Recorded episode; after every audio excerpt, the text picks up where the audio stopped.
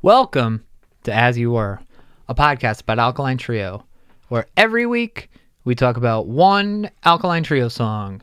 And this week, it's Heaven by the Psychedelic Furs, as performed by the Alkaline Trio.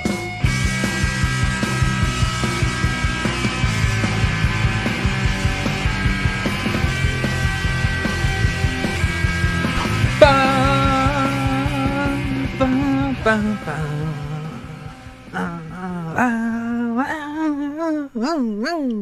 are you singing Lucretia, My Reflection? Ah, no, I am singing one of the fucking greatest songs that's ever been written in the history of time. My word, David Anthony, Hello, Tim. crisp. Welcome to As You Were, a podcast about Alkaline Trio. David Anthony is his name. My name is Tim, and we would like to thank you all for joining us for episode number 101 of our podcast about It's a new Alkaline day. Trio. As You Were, a podcast about Alkaline Trio. Brand new day here. Sting. I have to tell you, I am so freaking excited. You're showing it. Why are you you- so excited? So I, I, first of all, I'm gonna lay this down. We have, well, we have lovely patrons over on Patreon, patreon.com slash as you were, who have the opportunity to vote on the songs that we talk about on the podcast. And look, I'll, I'll admit, I'll admit right here, um, maybe a couple times uh, I've put a poll up mm-hmm. and I have maybe I've put in the songs that I hope get voted for Sure. so that we could talk about them. Um, and that's I'll admit that's wrong. That's wrong of me to do. Is it? Um, well, I feel like it's just like it's a little weaselly. And, Pauly Shore, yes. yeah. Uh, uh, Mr. Weasley is my favorite Harry Potter character, other than Hagrid.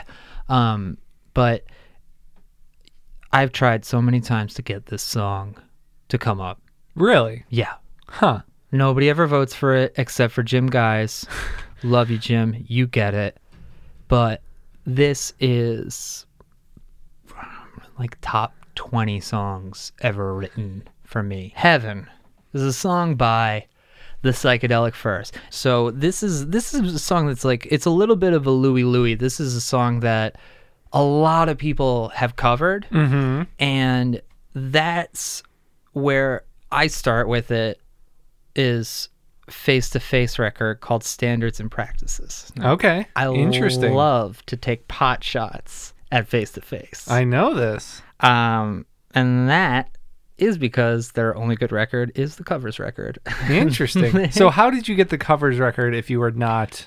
this was a time that um my dad was my dad my dad puts something to write home about by the get up kids in his top 10 favorite records of all time and that discovery for him was just i mean he essentially discovered vagrant at that time and Sure. just with i mean just with the way that he's always operated with record buying and something that i'm very fortunate to have grown up with he likes this band on this label that he's never heard of he's checking out the other things Mm-hmm. and i think that standards and practices was the one face-to-face record that was out around that time i think reactionary came out around that time too Yeah. so we had a copy of those two, um, and standards and practices. It's it's just covers. Yeah. So this is actually that record is the first time I heard this song. It was the first time I'd heard Chesterfield King. Interesting. Yeah. Um, even though I'd heard 24 Hour Revenge Therapy, I hadn't heard Bivouac yet. So, like pretty much every example that comes up on the standards and practices is, uh, oh, what's that song by that band? What record is that on? Sure. let me go there. So I found the original version of Heaven uh, on. It's from the fourth record, Mirror Moves, uh, which is, in my opinion, the first psychedelic furs record that dips, and it's not a hard dip. The first three are fucking so top notch. Um, with the the one before it is uh, Forever Now, which has Love My Way.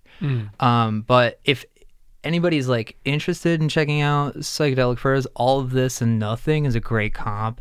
It's 14 songs. Um, I got it on an LP. It was one of the first records I ever bought. Really? Yeah. Um, thank you for humoring me. 14 songs. Um, and I bought it at a thrift store along with a copy of Pretty in Pink on vinyl. Um, Clear tie-in. yeah, totally. Psychedelic Furs were so heavily in on the John Hughes game and that song, like most specifically, but pretty much any like John Hughes movies from the 80s you're going to watch, you'll probably hear a Psychedelic Furs track. Anyway, um, everybody should check out that comp. If you're feeling more adventurous, I just start with LP1 and move forward.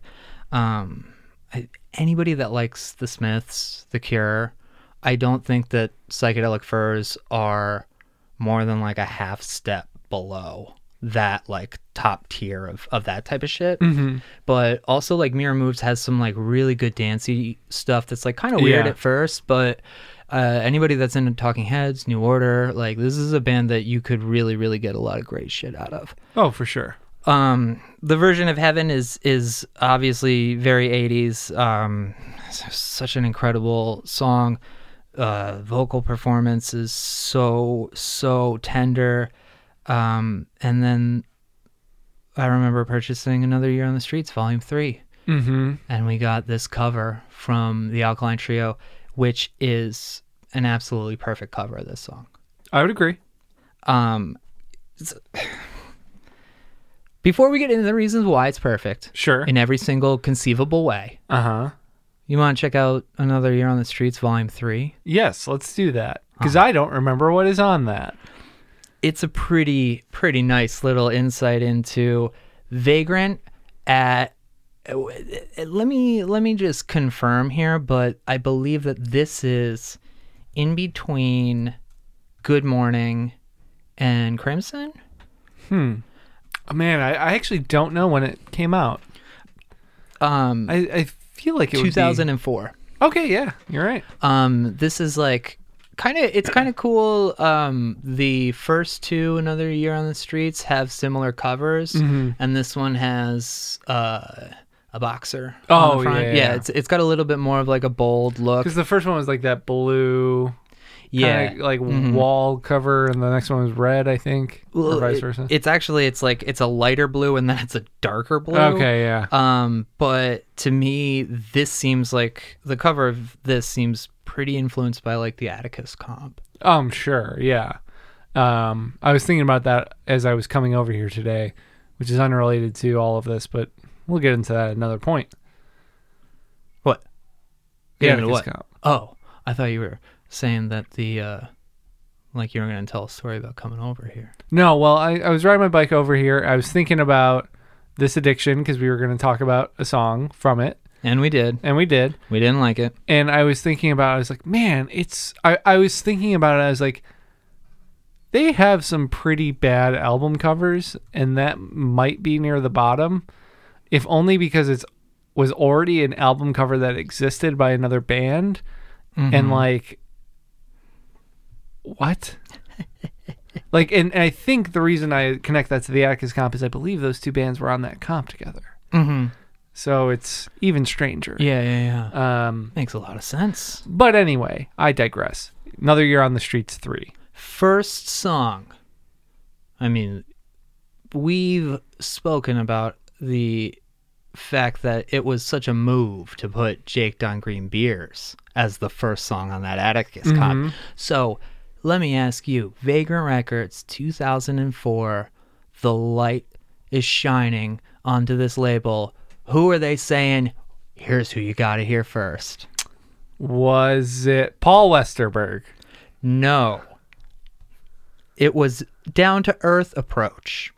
I don't even know who that is. I don't even know who that is. Is the answer to that? Wow. Okay, fair enough. Um, Inhabit by Hot Rod Circuit. Hot Rod Circuit to me is uh the band that never really fit in with the bands that they played with. Totally.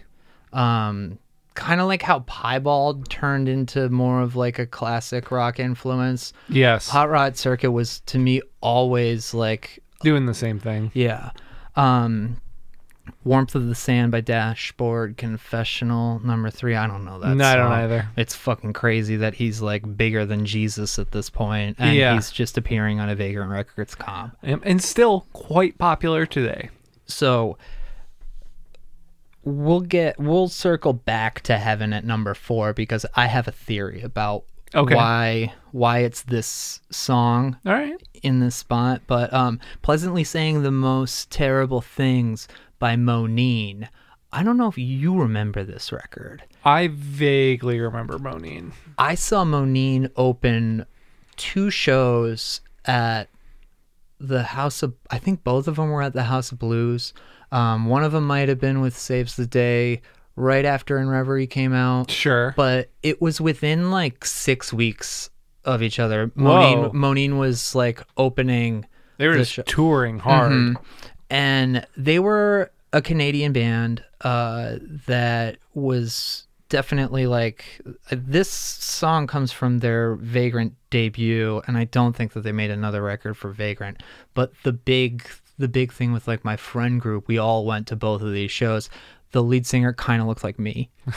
um and he had i used to have like like long curly hair that was like super messy and his hair was exactly like that too um so we we ended up like hanging with them a little bit after the second set and i got like my picture taken with him because we just looked so similar Wow.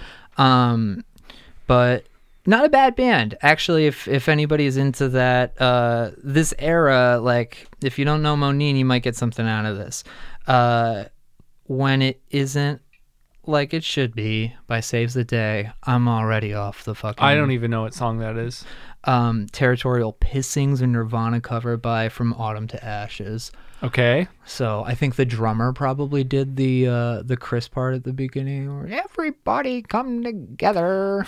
I have no idea. I've never listened to From Autumn to Ashes. I know Uh, who they were, but I never. Dude, I saw them open for Alkaline Trio one night, and everybody that I went with loved them, and I hated Really? them. I hated them, and it was a pretty funny experience because everybody wanted to talk about the fact that the drummer sang but also was like crazy and played like double kick Mhm. and i was like okay can that not be the reason why this is good Yeah. and I I don't think anybody ever got past that with me. Um, so you can all see that I was a real joy to hang out with back then. Quite clearly. Um, Daylights by Seconds to Go. No idea. Uh, we got a No Motive track. I think No Motive only existed on Vagrant Comps. Uh, Hey Mercedes Roulette Systems at number ten. Buried, Yeah. buried. That band never had any luck. New Cavalry by Audio Learning Center. Nope. Um, I hear they were a big influence on Stereolab. Hmm. Yes. Um, and here's here's the here's the funny Paul Westerberg placement because right before him, uh, from California by the New Amsterdams, right after him, like a man possessed by the Get Up Kids. You know, Pryor's in there being like, "Hey, put me, put me around the Yeah. Westerberg songs." He's gonna have to hear them, right? He's gonna right, right. Jesus. Remember when Paul Westerberg was on Vagrant and nobody cared? Yeah. Yeah. Nobody did. And I honestly, hot take. I think Paul Westerberg puts out a record next week. Most people don't care. that's actually probably true. So Mm-hmm. Yeah, it's um his his solo material really just has a ceiling. Mhm. It absolutely has. This, it's all great songs, but um, it's yeah, great songs on paper. That's kind of it. yeah, it's like how many of these do we need? Yeah. Uh, Flight of the Hobo by Rocket from the Crypt. Do you ever get into Rocket from the Crypt? Yeah, they have a couple records I think are good. I never caught them when they were initially active and apparently were like a top tier live band. But I think Scream Dracula, Scream Dracula Scream is good, and then uh, Group Sounds, which I was the record from like 0203 they did on Vagrant. Mhm. Those are really the only two that I would tell anyone to go out of their way for. Um, so here's my theory: Heaven is a live recording, not a particularly good live recording, Yeah. and it's on this comp, and there's a part of me that thinks they're not saying fuck you to Vagrant, but they're not going out of their way to like deliver the goods Yeah. for Vagrant at this time, following Good Morning.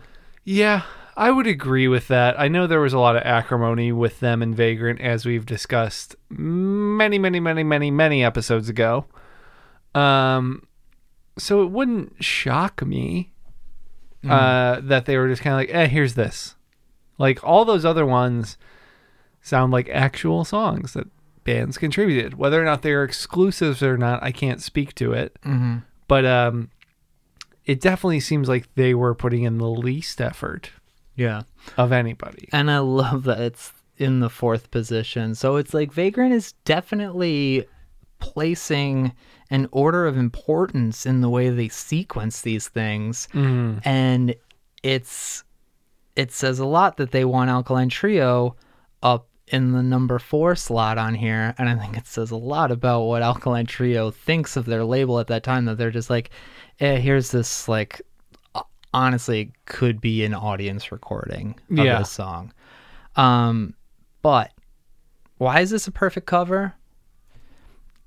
It's just a punk cover that it doesn't it doesn't mess with it in any way. It just plays it with a little distortion. It doesn't speed it up. It just plays a song that is so simple hmm just with sort of the same dynamic presence, but just with guitars, Yeah. just distorted guitars, and that's it. There's four chords in the song. Yeah, there's not much there. Um, I will say like one of the things that I is, I can't I can't even really call it a choice given just what the nature of it is, but like the kind of like noisy way Matt plays the intro, I think mm-hmm. is really nice Yeah. and not too heavy-handed. I think the only thing I generally don't like about the cover is the palm muted verses Mhm. feels a little too chuggy for what the rest of it is, but I also don't know what else he would do. yeah, totally. So it is kind of like a, you know, if this was more pro recorded, it would probably just be a clean guitar thing happening there. hmm Or like maybe a little bit more muted in, in terms of the palm muting because this is like a live thing. It, he doesn't have, I think, as much like dynamic control as he might like, Yeah. want to put on it in a studio version Yeah. of this. Or it's like very good and for that setting, but you know Mhm. that's that's really my only complaint. Yeah. I really just love that like the lead to this song is just four notes Mhm. and it's just like the song's in C. So if you were to like hold if you were to like like form a C chord on a guitar, it's just the E B G B E. Mhm. It's just that arpeggio.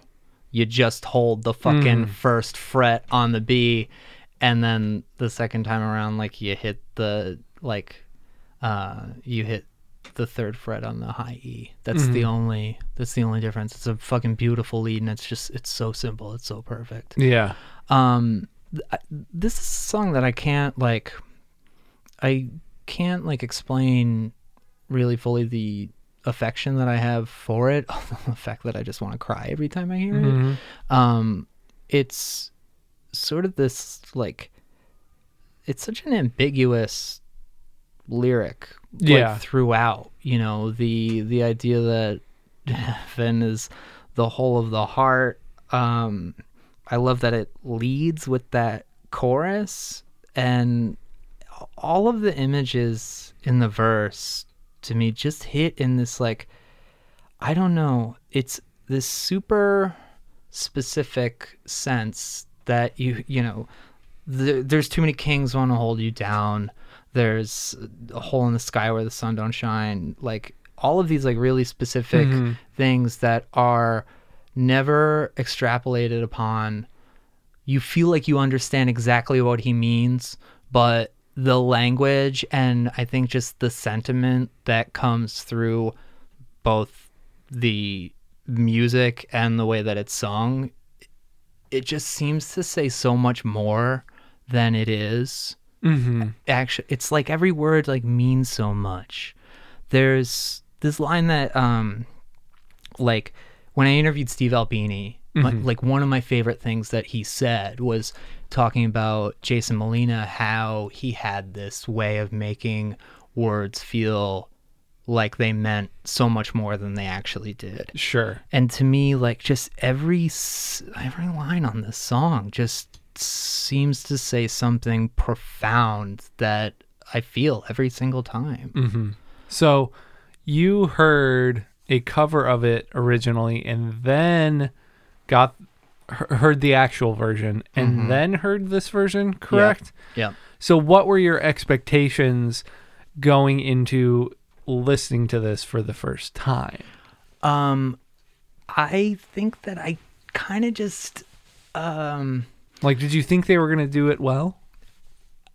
I did. I thought that they would do it better than face to face. And the the reason that I don't like the face to face version is that they just they try to take some of the like tonal qualities of the of the original recording, which is super 80s. So it's Mhm. very reverby Yeah. very it's- like digitized and he just like adds a little bit of that onto the vocals but the guitars are just like super like i don't know they're just they're not they're like dialed in in like a like, kind of lame studio way you know what i mean Sure. where it's like it's just like whatever you're looking for you just did it but you did it like two degrees more than you wanted to so there's i think with the face-to-face version it just tries to like expand upon like the profundity of this song Okay. and you don't really need that it's all there Mm-hmm. and this one, it's to me, it's just Matt's voice singing these songs with a background that it doesn't try to do anything more than it needs to. Yeah, I mean, I think that is, um, you know, kind of always the delicate dance with covers, especially of this ilk. But they aren't trying to overplay the song itself. They're just trying to play the song. I think they do it very well. And I think his vocals fit really nicely on top of it. Um, and I think match the general aura of the thing. You know, Mm-hmm. I don't think they really. This doesn't sound like one they would put too much thought into. They just kind of, They just played it. yeah. And I think that I think that what really puts it over the edge for me is that this is my favorite era of Matt vocally. Sure. And I don't think another era of it would work as well as it does right in that No. moment. It's so kind of raw Mhm. and uh gritty. one of my it's it's my favorite lyric in the song's my favorite like lyric if i if i had a an entire like piece of paper and i could only just add uh all of my favorites onto it it would go on this page but it's uh i'm standing on ice when i say that i don't hear planes Mm-hmm. i don't know what the fuck that means Yeah. but it's it's unbelievable and it's like it the song like does so much to work for all of those moments where you have something that is being stated that doesn't explain itself but you know you understand all of the weight i don't know what the fuck he's where he pulled that from it Mhm. doesn't matter No. it's just it's just a fucking thing that exists and I I feel like life is better for it. I'm sorry. I know So that, that sounds so lame, but it is. It's one of my favorite songs of all time. so what do you rate it? Five out of five. I give it a four out of five. Yeah. Um, I, I don't think it can be overstated the fact that the Psychedelic Furs are kind of one of the low key, most influential bands on a lot of our favorite bands. There's a reason that Jawbreaker covered this band. Mm-hmm. You look back at the way Blake sings Yeah. and the way Homeboy from the Psychedelic Furs sings. It's straight, he's straight up aping that Mm-hmm. and I think that they I think that they represent like a sort of like they're a band that never really go like too goth. They never really go like Yeah. too like uh, like John Hughes. Like they're not they're not too much like the Smiths. They're not really. They're just there, and I think that there are like just 10 perfect psychedelic furs songs and to me this is the most perfect so thanks for letting me talk so much this week Someone's got to. david. Um, and thank you all for for indulging and for continuing to indulge. That's what we're doing in general. Oh yeah, just baby. talking about this band that we like and we appreciate the fact that you come back every week to listen to us. We invite you to subscribe to the podcast on your chosen podcast player. Rate it write a review we are on patreon patreon.com slash as you were we invite you to go and check out what we got over there in exchange for a few bucks a month to help us continue to keep the show going and to continue, continue to do it ad free. Special plug this week for Road to the Skeleton Coast, my new podcast with Brennan Kelly. Uh, please give it a listen and tell all your friends about how much you like it, how much you like me, really, but you like David too. And that's why I said when I came up with this idea that we got to do this podcast because I knew that there were a couple people that like listening to David talk. Maybe. I needed another place to talk more and more and more and more. So And now you have another one. another one. Road to the Dome Skeleton over there on iTunes. The Skeleton Doom. Listening.